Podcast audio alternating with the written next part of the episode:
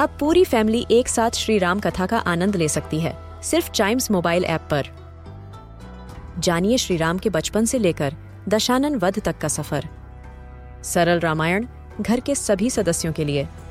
आज ही डाउनलोड करें चाइम्स मोबाइल ऐप एप्पल या गूगल प्ले स्टोर से।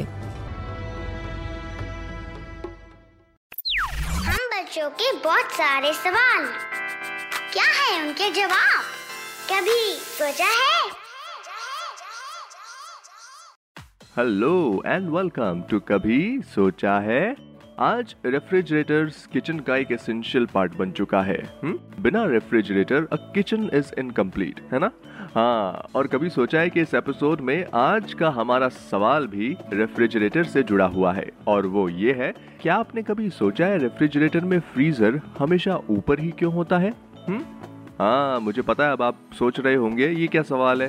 फ्रीजर ऊपर हो या नीचे हो, क्या ही फ़र्क पड़ता है? अल्टीमेटली पूरे फ्रिज का सेम ही तो काम है। अंदर पड़े सामान को ठंडा रखना हाँ? हाँ मैंने आपको पहले भी कहा है साइंस में कुछ भी ऐसे ही नहीं होता। और हर चीज़ के पीछे एक रीजन होता है।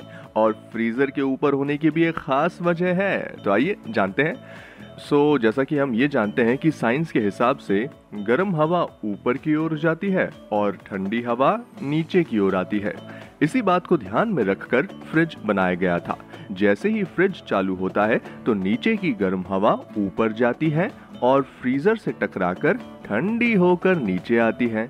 इस प्रोसेस को फास्ट करने के लिए एक छोटा पंखा भी लगा होता है, जो हवा को तेज़ी से सर्कुलेट करता है। इस प्रकार से फ्रिज पूरी तरह ठंडा हो जाता है और साथ ही फ्रीजर का तापमान नीचे के हिस्से से कम होता है तो उसमें से निकलने वाली ठंडी हवा भी नीचे की ओर आती है और उसमें रखे सामान को भी ठंडा कर देती है।